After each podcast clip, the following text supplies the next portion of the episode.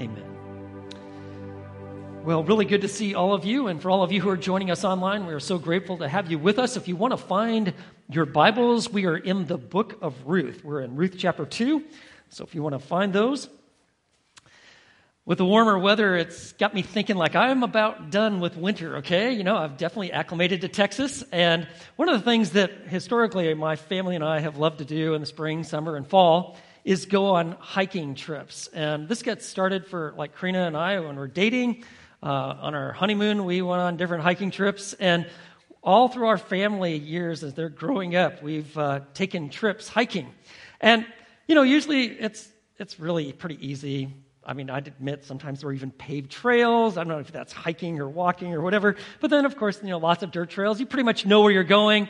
Uh, but there were different times, though, we'd go hiking, oftentimes in Colorado, that I wasn't actually sure where the trail was. You know, I mean, like it just seemed to like this is all rock. I'm, you know, where I don't even see the trail.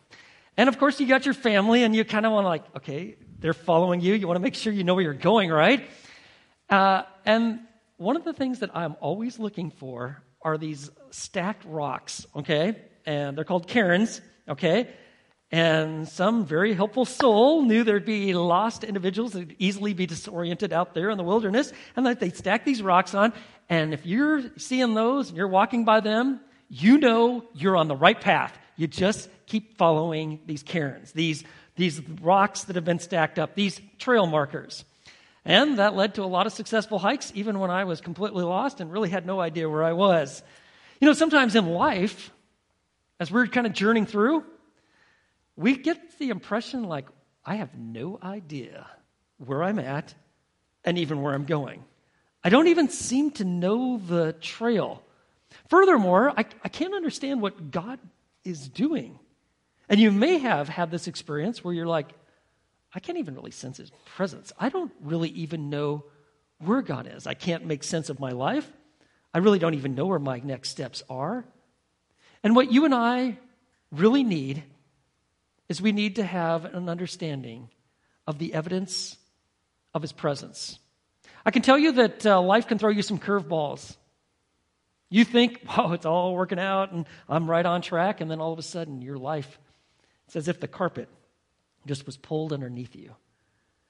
And you can find yourself bruised and beaten down. Your faith can be like it's bleeding.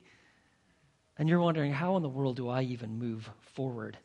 And that's complicated when you, uh, you know God and you believe that God is great. You certainly at different times have held the fact that God is good, but boy, I'm not seeing a lot of evidence of that. I want to give you one principle that is going to be a game changer for you because it's meant so much to me. And that is this believing that God is good and He is great allows us, empowers us to move forward by faith. And perhaps you're here today and you're like, that's me. I uh, feel right now that I am, I'm, I've lost my way. I don't even know kind of where God is and, and where He might be leading me. Ruth chapter 2 is going to be a great chapter for you. Let me just give you a little bit of the background, just to review where we've been. So, really, this book is focusing on a woman by the name of Naomi. She's married to a man named Elimelech.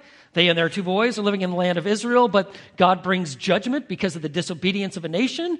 They simply will not acknowledge God, will not walk in his ways, so God brought a famine. That famine was so severe, they decided, you know what, we, need, we should uproot, take the 50 mile journey, and go to Moab, which was Israel's enemies. And it's while they're in Moab for about a 10 year stint, they were there a lot longer than they thought they were going to be. We find that Naomi's husband, Elimelech, dies her two boys end up marrying two Moabite women. That's bad enough, but these Moabite women are worshippers of the god Chemosh, a god that is worshiped through child sacrifice. And then her two boys die. And so she is a foreigner in a foreign land. And after 10 years, though, she hears that God has visited his people and brought bread to Judah, the land of Israel. And so she heads back with her two daughter in laws in tow. And this was probably by design, but about midway on that 50 mile journey between Moab and Bethlehem, Naomi turns to those two girls, Orpah and Ruth, and say, Listen, there's no hope with me. I want you to go back to your mamas. I want you to go back home, back to your people, back to your gods. May Yahweh, may God bless you, but you go find husbands, you go on with your life. For me, I'm heading to back to Bethlehem, and there's no hope for me. And she runs her logic through them and tries to convince them, and eventually, Orpah, one of the two, she goes, All right, I'll leave. She dries her eyes, says her goodbyes, and she heads back to the land of Moab, to her family, to her friends, to her gods. But Ruth, on the other hand, the other daughter in law, literally is grabbing hold of her, clinging to her. And she makes this an amazing confession of faith in Ruth chapter 1, verses 16 and 17. This great declaration that she's not the same gal, that she has relationship with the one true living God, the God of Israel, Yahweh. And she will not be separated. When Naomi realizes that there's nothing I can say to get rid of this girl, she goes silent on her. And they make their way to Bethlehem. And when they show up, you can see it picking up in Ruth chapter 1, verse 19. Why, it's been 10 years, but some of the folks recognize Naomi. She looks like a shell of what she once was. She went out full, full of resources, full of family, full of life. She comes back empty. It's written all over her. Life's circumstances, her response to them, hadn't made her bitter, better. They had made her bitter. And she comes out with this statement. You can read about it in verse 20. They're like, Is this Naomi? Is this the one whose name means lovely, pleasant? She said, Don't call me Naomi anymore. I've changed my name to Mara. It means bitter because God has dealt very bitterly with me. And So here she is. She's experienced great loss. She now identifies by the name of bitter. And that then takes us to Ruth chapter 2. And at this point in the book, uh, if you've read the book, you're like, oh, wow. It all changes. And, and everything that happened in Ruth chapter 1, it's like you just forget about it because you find out that there's this guy named Boaz, and you got Ruth, and, and she's single, and whoa, you know what? This book is setting up to be a first rate romance, a Cinderella story. And boy, do we love them, right? Everything's in place. And so often, that's pretty much how the book of Ruth is taught. And I want you to know that if that's your approach, you're going to miss the significant interactions the significant acts of faith, the great truths that God wants to teach us in this account in the book of Ruth.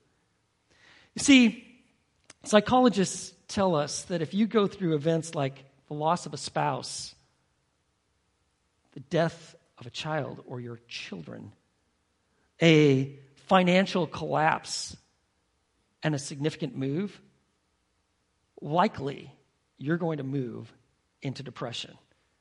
And before you just kind of like move into Ruth chapter 2, we need to hit the pause button and let's take a look at what's really going on. These women are been inflicted by the traumas of life. When they show up, when she calls herself Mara, everybody's like, makes sense looking at you and hearing what has taken place listening to what you now are saying about God. You see, especially for Naomi, she can't reconcile how God is a God of love combined with just the incredibly difficult, disappointing, grievous, tragic events that have happened in her life. And because she cannot reconcile them, you know what she does? She jettisons God's love. She acknowledges God, calls him by name, acknowledges that he is the Almighty, He is the El Shaddai, but makes no mention or reference of God's love. She can't reconcile it. She can't see it. She certainly doesn't think that she's experiencing it, so she goes by Mara. Both of the women are suffering greatly, but it seems Naomi is by far the one who is less able to function. And that's what pain can do. Pain is really uh, an event that takes place in our life, but like Philip Yancey says, pain narrows vision. It forces us to think of ourselves and little else. Think of the times that you've gone through something, through something very painful in your life. I see this happens in my life. And when you're hit hard and it's taken like everything out of you, what happens? You just start focusing in just on you, specifically what you feel and, and your thoughts on the matter. And it's oftentimes it's not good. I want you to know that hopelessness weighs a lot. And it's really weighed down Naomi. And what happens is when we're at this point, it's very easy to miss the evidence of God's presence. But the evidence of God's presence is seen, and we're going to see this as we go through this text here. First of all, in God's power to direct our lives. So take a look, Ruth chapter 2, verse 1. Now, Naomi had a kinsman of her husband, a man of great wealth of the family of Elimelech, whose name was Boaz. So here we are, the one who is writing the book of Ruth tells us that unbeknownst to Naomi and Ruth, that there is a relative of Elimelech whose name is Boaz. Uh, and he's referred to as a kinsman. So, years ago, when my family and I moved to Texas, um, I had to pick up some new lingo. And one of the words that I heard kicked around by native Texans was kinfolk. They were going to go see their kinfolk. They were talking about their kinfolk, troubles with the kinfolk. I want you to know that was not a term that we used up north. But kinfolk means what? It's your relatives, right? You may love your kinfolk, but you got kinfolk and you're talking about them, right? Well, that's what this is. It's kinsman, it's a, it's a relative. And this relative that they have, his name is Boaz, and he is identified as a man of great wealth. But really, this would be better translated as a man of great valor. It certainly was used of reference of those who had wealth, but it oftentimes was coupled with the fact that they had great character. They were noble, competent, they had skills, they were blessed, they had resources, resources in wisdom and in wealth. That's who Boaz. In fact, Boaz's name, his name means in him is strength.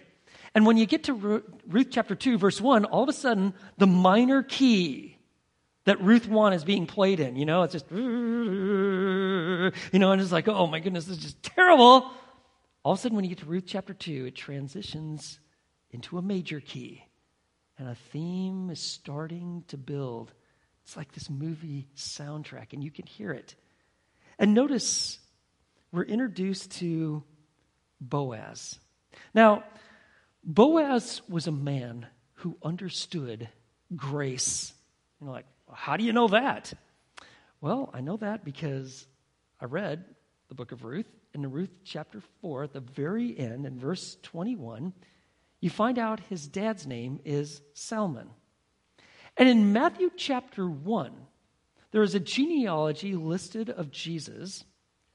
And in Matthew 1 5, we find out that Boaz's mother is none other than a woman by the name of Rahab.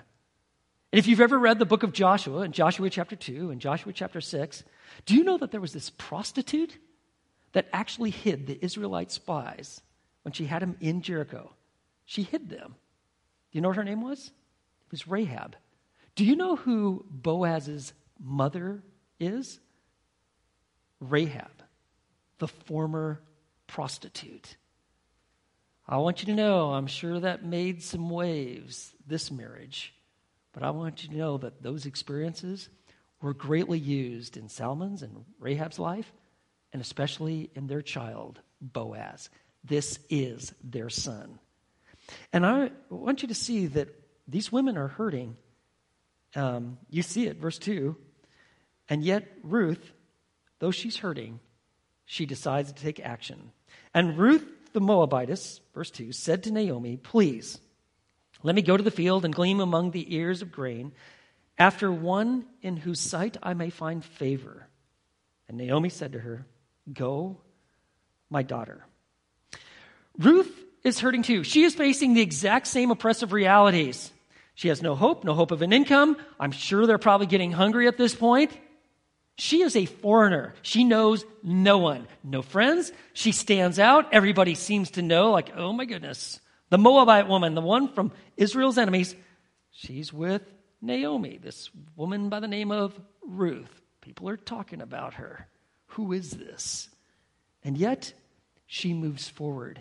If you're really going to understand Ruth, you must understand that she is governed by her life priorities, her values, and the vow that she made in Ruth chapter 1, verses 16 and 17. You remember last week we spent some time looking at this. Ruth puts it out there these are my life priorities as God has ordained and orchestrated them in her life. And just to review, in Ruth chapter 1, verse 16, she lists four priorities that are going to govern her life. She has loyalty to family. See that verse 16, chapter 1? Ruth said, Do not urge me to leave you or turn back from following you, for where you go, I will go, and where you lodge, I will lodge. I am loyal to my family. Her second life priority community with believers. Your people shall be my people. And the third, fidelity to God. Your God, I want you to know, He's now my God. And then all of this comes to the forefront when she says, And this is my life intention. May God hold me accountable to this. Her fourth life priority is responsibility for a lifetime. Verse 17. And where you die, I will die. And there I will be buried. Thus may the Lord do to me, and worse, if anything but death parts you from me. When you have figured out what God's calling you to in terms of your life priorities, Friends, that will make all the difference to pull you out of depression, out of your discouragement, out of the myopic view of just yourself and your life circumstances. And so last week, I, I gave you my life priorities. And if you missed that and you'd like to see them, just go back on our website. You can watch the message. And I just put them out there for you. And I challenge every single one of you to write out your life priorities. What is God calling you to do? You don't want to be like a little pinball and just kind of kicked around by circumstance. Like, I think I'll do this, and oh, we're here, and, and not having clarity on your values. Your life priorities will give you the ability to make decisions, guide your direction, and develop you. It'll be so very helpful, especially if you're discouraged and not knowing what to do. That's Ruth. And she has the life priorities. I've made a vow. These are my values.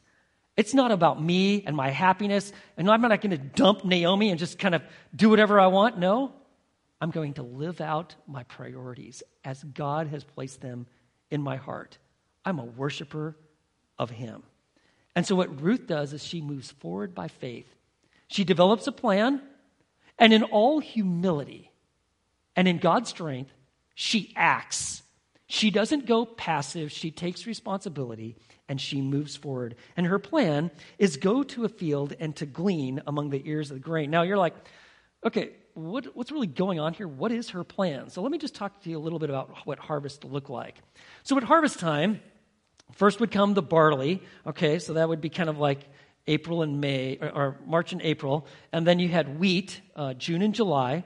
They'd have these massive fields um, uh, and they were segmented out. They kind of knew by, by virtue of these marker stones where the, who, who belonged to what and, and which part of this field belonged to this individual. But there were no fences. There were no like signs, welcome to, you know, happy Boaz farm or anything like that. It's none of that stuff, okay? But they knew because those markers where what part of the field belonged to who. And what it looked like at harvest time is you would have men that were hired and these hired men had sickles, and they would take a bunch of grain, take those stalks, whoosh, cut it, and then all those stalks would go down on the ground.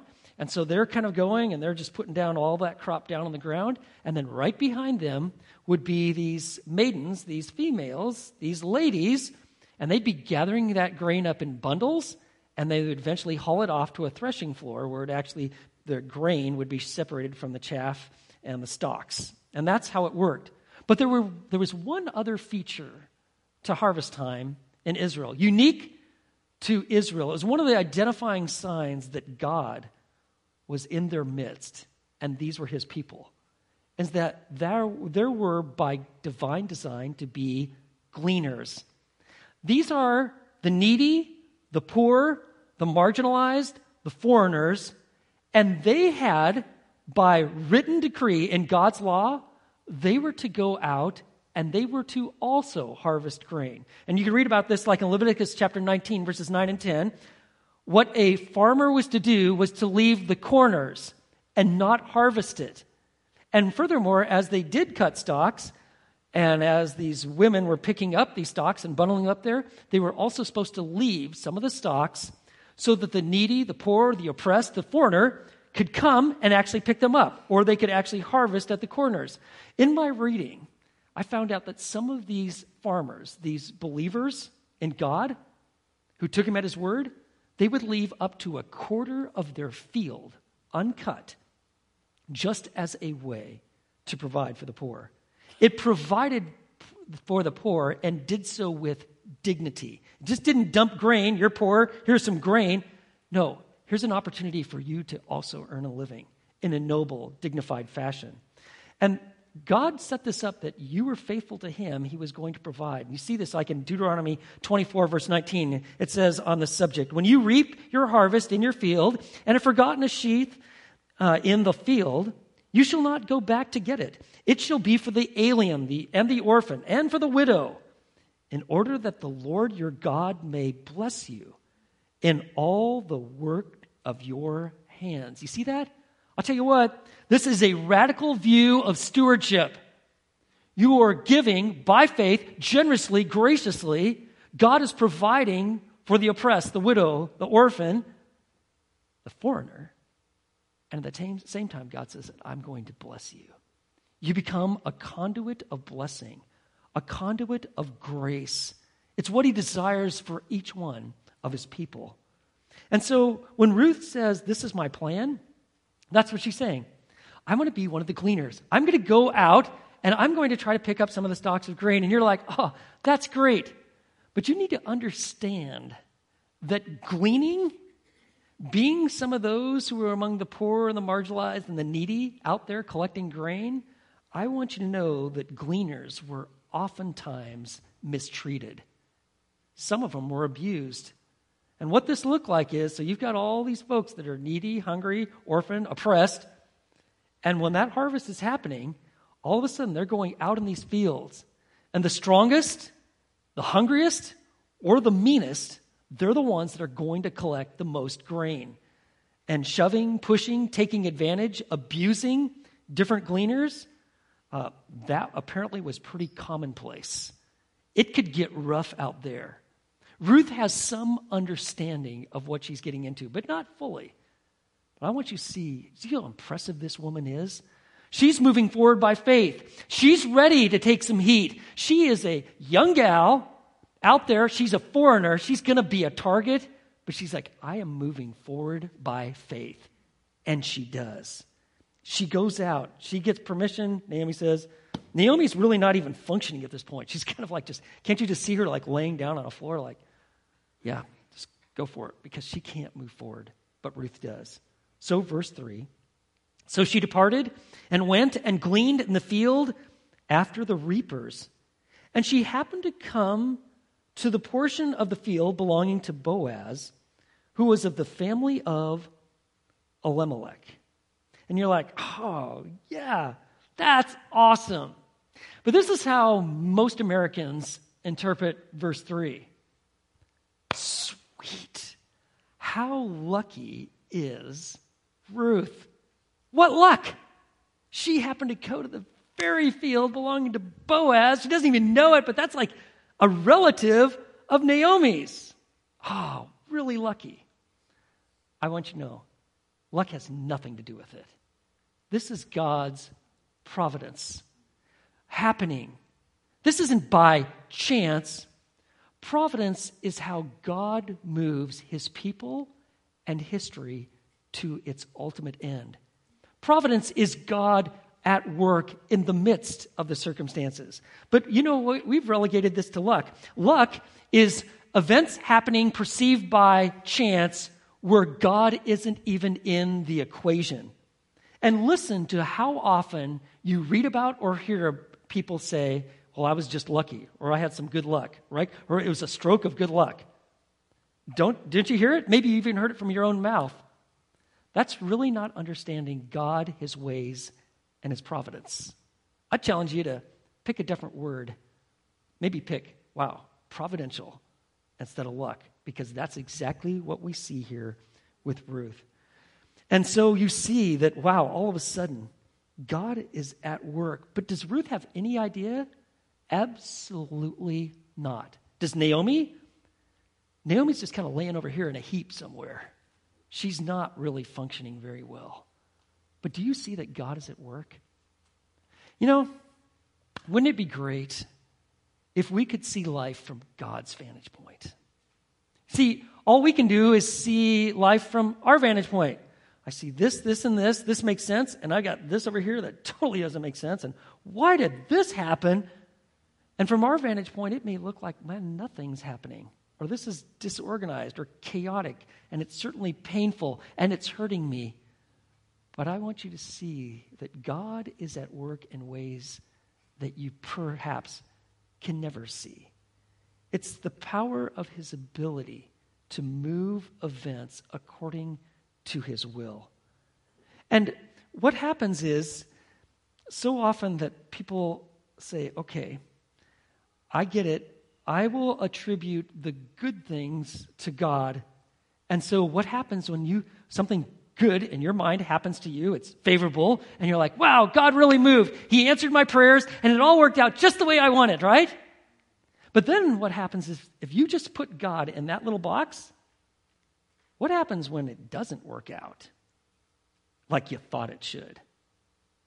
So often, what we do is we treat God like he's like some sort of fairy godmother in a fairy tale, right?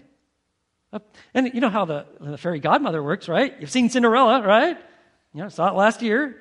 Uh, so the fairy godmother comes and she waves her wand, right, like that, and like, Plah! something wonderful happens, right? And we think that, yeah, that's right. You got it. I heard my four year old over here saying, You got it. Yeah, that's kind of how it works in the fairy tales. Or that right in like a superhero movie, right before, like it's all just going to fall apart, then the superhero comes and shows up, and he or she uses their superpower, right? And, uh, and things all get better. It usually involves fighting, but things get better. If that's your view of God, you are going to be sorely disappointed.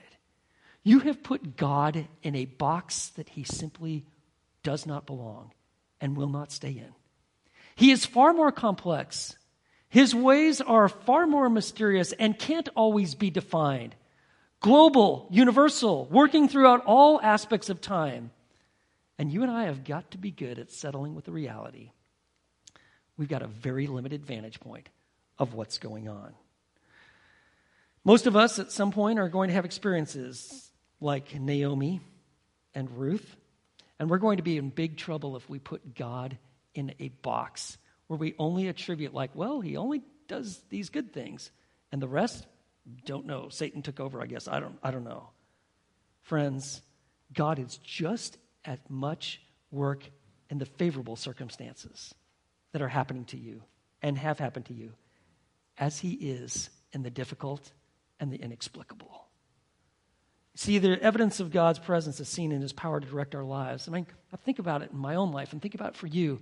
Like you heard something exactly when you should. You were brought into that circumstances. You were able to help. Someone helped you. Someone spoke into your life just when you needed to hear it. Friends, I want you to know that that is evidence of God's presence. And the evidence of God's presence is seen in his power to direct our lives. You know those times where you're like, you were right where you're supposed to be? I want you to know that's by God's divine design. It's providence. It's like one of the trail markers of evidence of his presence. But let me give you another. The evidence of God's presence is seen not only in his power to direct our lives, but it's also seen in people who manifest his character. More often than not, when you are looking for evidence of God's presence, you will find it in one of his image bearers. So we see, beginning in verse 4. Now behold, Boaz came from Bethlehem and said to the reapers, May the Lord be with you. And they said to him, May the Lord bless you. And then Boaz said to his servant, who was in charge of the reapers, Whose young woman is this? And the servant in charge of the reapers replied, She's the young Moabite woman who returned with Naomi from the land of Moab. And she said, and so he's recounting a conversation that Ruth had with this guy who was in charge of all the reapers. She said, Please let me glean and gather after the reapers among the sheaves. Thus she came and has remained from the morning until now, and she's been sitting in the house for a little while. So here we have Boaz, and he shows up. And notice, this guy seems to be pretty attentive, and he is not afraid to talk about God. In fact, he introduces, May the Lord be with you. May the Lord bless you, right? He's talking about God. You see that. May the Lord be with you. And they all said, Wow, may the Lord bless you. He's talking about Yahweh, all right? But I want you to know it's one thing to talk about God and about God blessing, and it's a whole nother for you to be the blessing that you're asking for and asking God to provide. But not only is he unashamed about talking about God, you see just a depth of, of relationship with God, and you see some real care for how he addresses the people that are working with him. I mean, this is, this is real leadership. Not taking advantage of people. People aren't a means to an end. He really cares. This guy has got a keen eye for detail. And he immediately picks up I don't know how many people are working for him, but he notices there's one of them. This, this person is new. Who is that gal over there?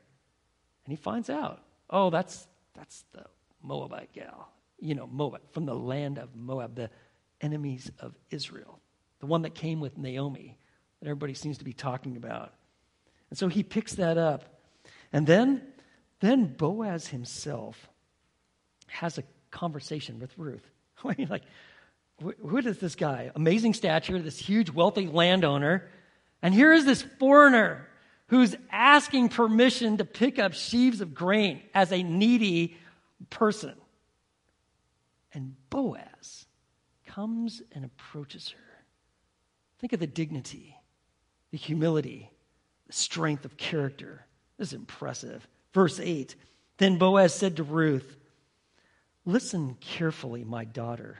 Do not go to glean in another field. Furthermore, do not go on from this one, but stay here with my maids. Let your eyes be on the field which they reap, and go after them. Indeed, I have commanded the servants not to touch you. When you are thirsty, go to the water jars and drink from what the servants draw. So Boaz goes to this foreigner, never met, she's never met him, and he tells her, Listen, you work with my maidens. All of those that are gathering sheaves, you just go ahead and glean as much as you want. Furthermore, I have put out a warning that no one should even touch you. And that's not like just kind of pat you on the shoulder.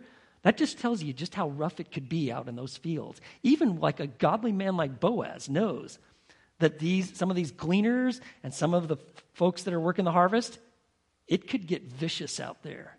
And when we're talking vicious, like they would take advantage of a girl like this and abuse her. And he says, I've put out the warning don't mess with her. And furthermore, when you get thirsty, see those water jars over there where all my servants drink? You go ahead and get some water over there. You don't have to leave and take the two mile journey to go to get some well, get some water, and then come back in the, in the sun and be thirsty again. When you're thirsty, you just go to those water jars and drink. Ruth had to be like, What in the world is happening? Who is this man? that is treating me with such grace and kindness.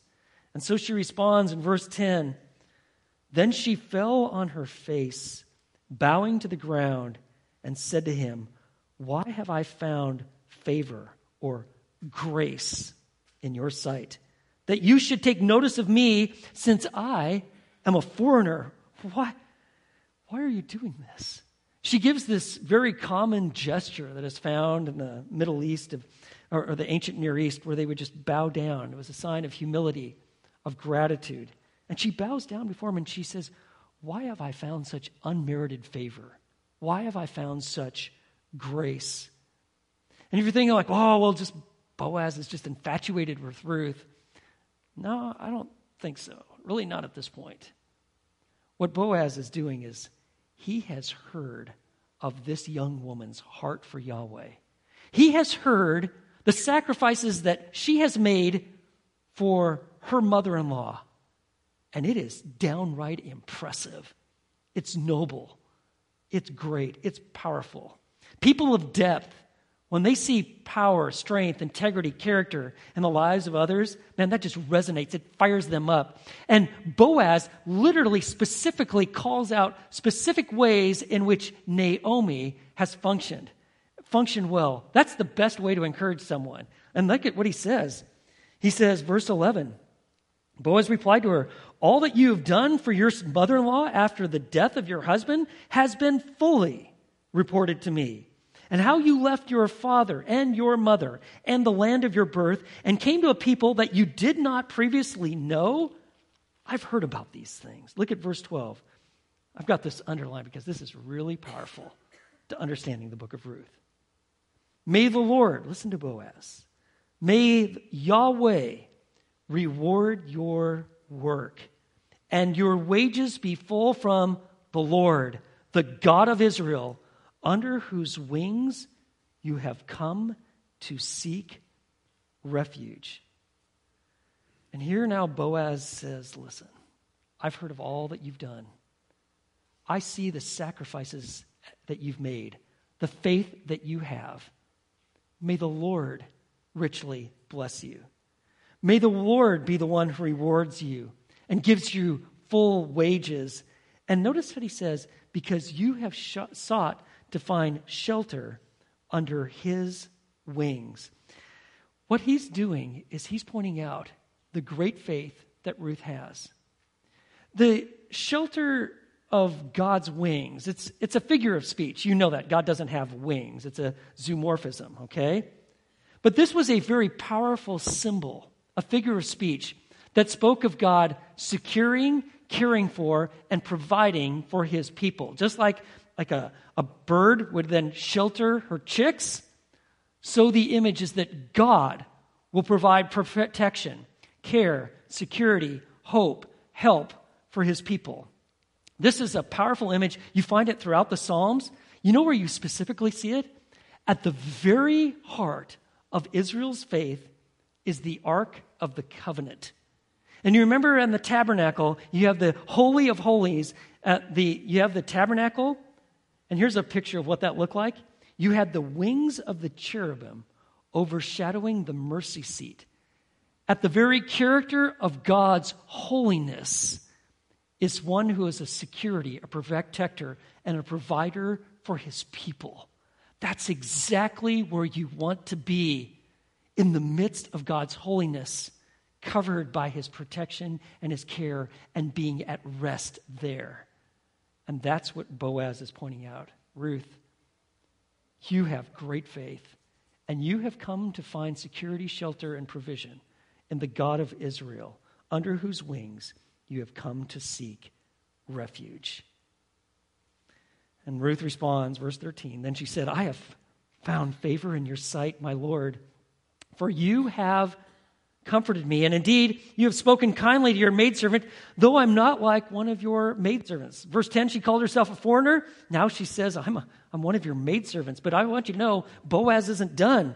At the me- mealtime, verse 14, Boaz said to her, Come here, that you may eat of the bread and dip your piece of bread in the vinegar. So she sat beside the reapers, and he served her roasted grain, and she ate and was satisfied and had some left. And that word vinegar, uh, humus, it could actually be translated hummus, like, you know, chickpea sauce, garbanzo beans. And the word for pieces of bread is pita. If you ever had pita and hummus, that's likely what they're having right here. And notice that Boaz himself, this would be like, everybody like, what is going on? He gives her more than enough food, so she has leftovers for Naomi, who she's looking to provide for. But it doesn't stop there. He keeps going. Verse 14, at mealtime, uh, Boaz made this statement, gave her more than she could eat. Verse 15 then, when she rose to glean, look at Boaz. He commanded his servants, saying, Let her glean even among the sheaves, and do not insult her. Also, you shall purposely pull out for her some grain from the bundles and leave it that she may glean, and do not rebuke her. So Boaz is leading by example, which is the most effective way of leadership. But then he says, listen, I've not only given you a pattern, but I am, not, I am promoting how you should treat her. Treat her with dignity. And you actually set out grain for her to pick up. And he's doing this unbeknownst to Ruth. I'll tell you what, this is impressive. You know what this is, by the way? This is one of the trail markers of God's providential presence. People who manifest his character. Haven't you seen it in your life? People that manifest the character of God, how helpful they have been to you, what it means to you. And I want you to know you're that person in other people's lives.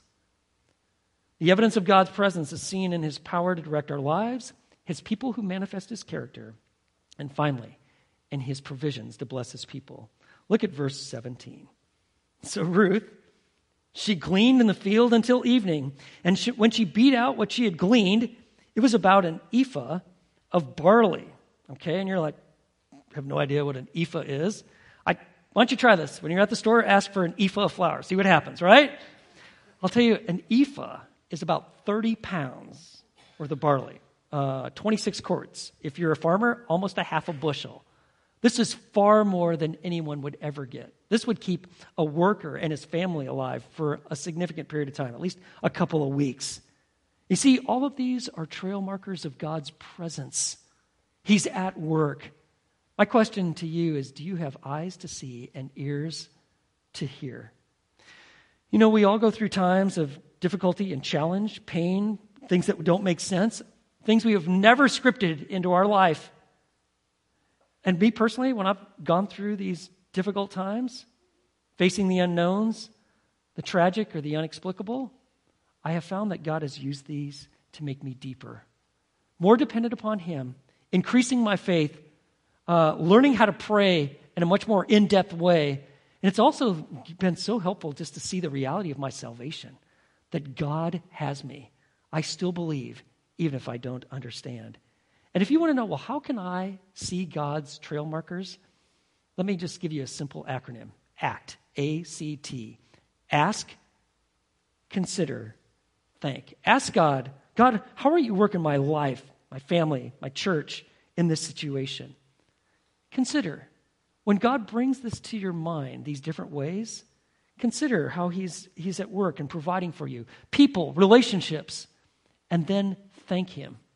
Specifically, thank God for every single thing that comes to mind of how He's at work. Last night, I was talking with a couple. They're going through some pretty difficult stuff. And I said, Why don't you just start making a list of all the things you're thankful for? Do you know why? That'll totally change your perspective, and it'll put it back on God, who is at work even in the midst of the difficulty. Friends, God's trail markers of grace, they're everywhere. What we want to do is be looking for them. And believing that God is good and that He is great allows us to move forward by faith. Let's pray. Lord, thank you for this amazing passage of Scripture that you highlight how you're working even in the midst of things when we do not understand. So, Lord, would you give us grace and strength to trust you? Would you give us eyes to see the trail markers of your favor, the goodness of your grace? And even in the difficulty, to know that you're with us, that you love us, and you're ultimately working all things together for our good and for your glory. We pray this in Jesus' name. Amen.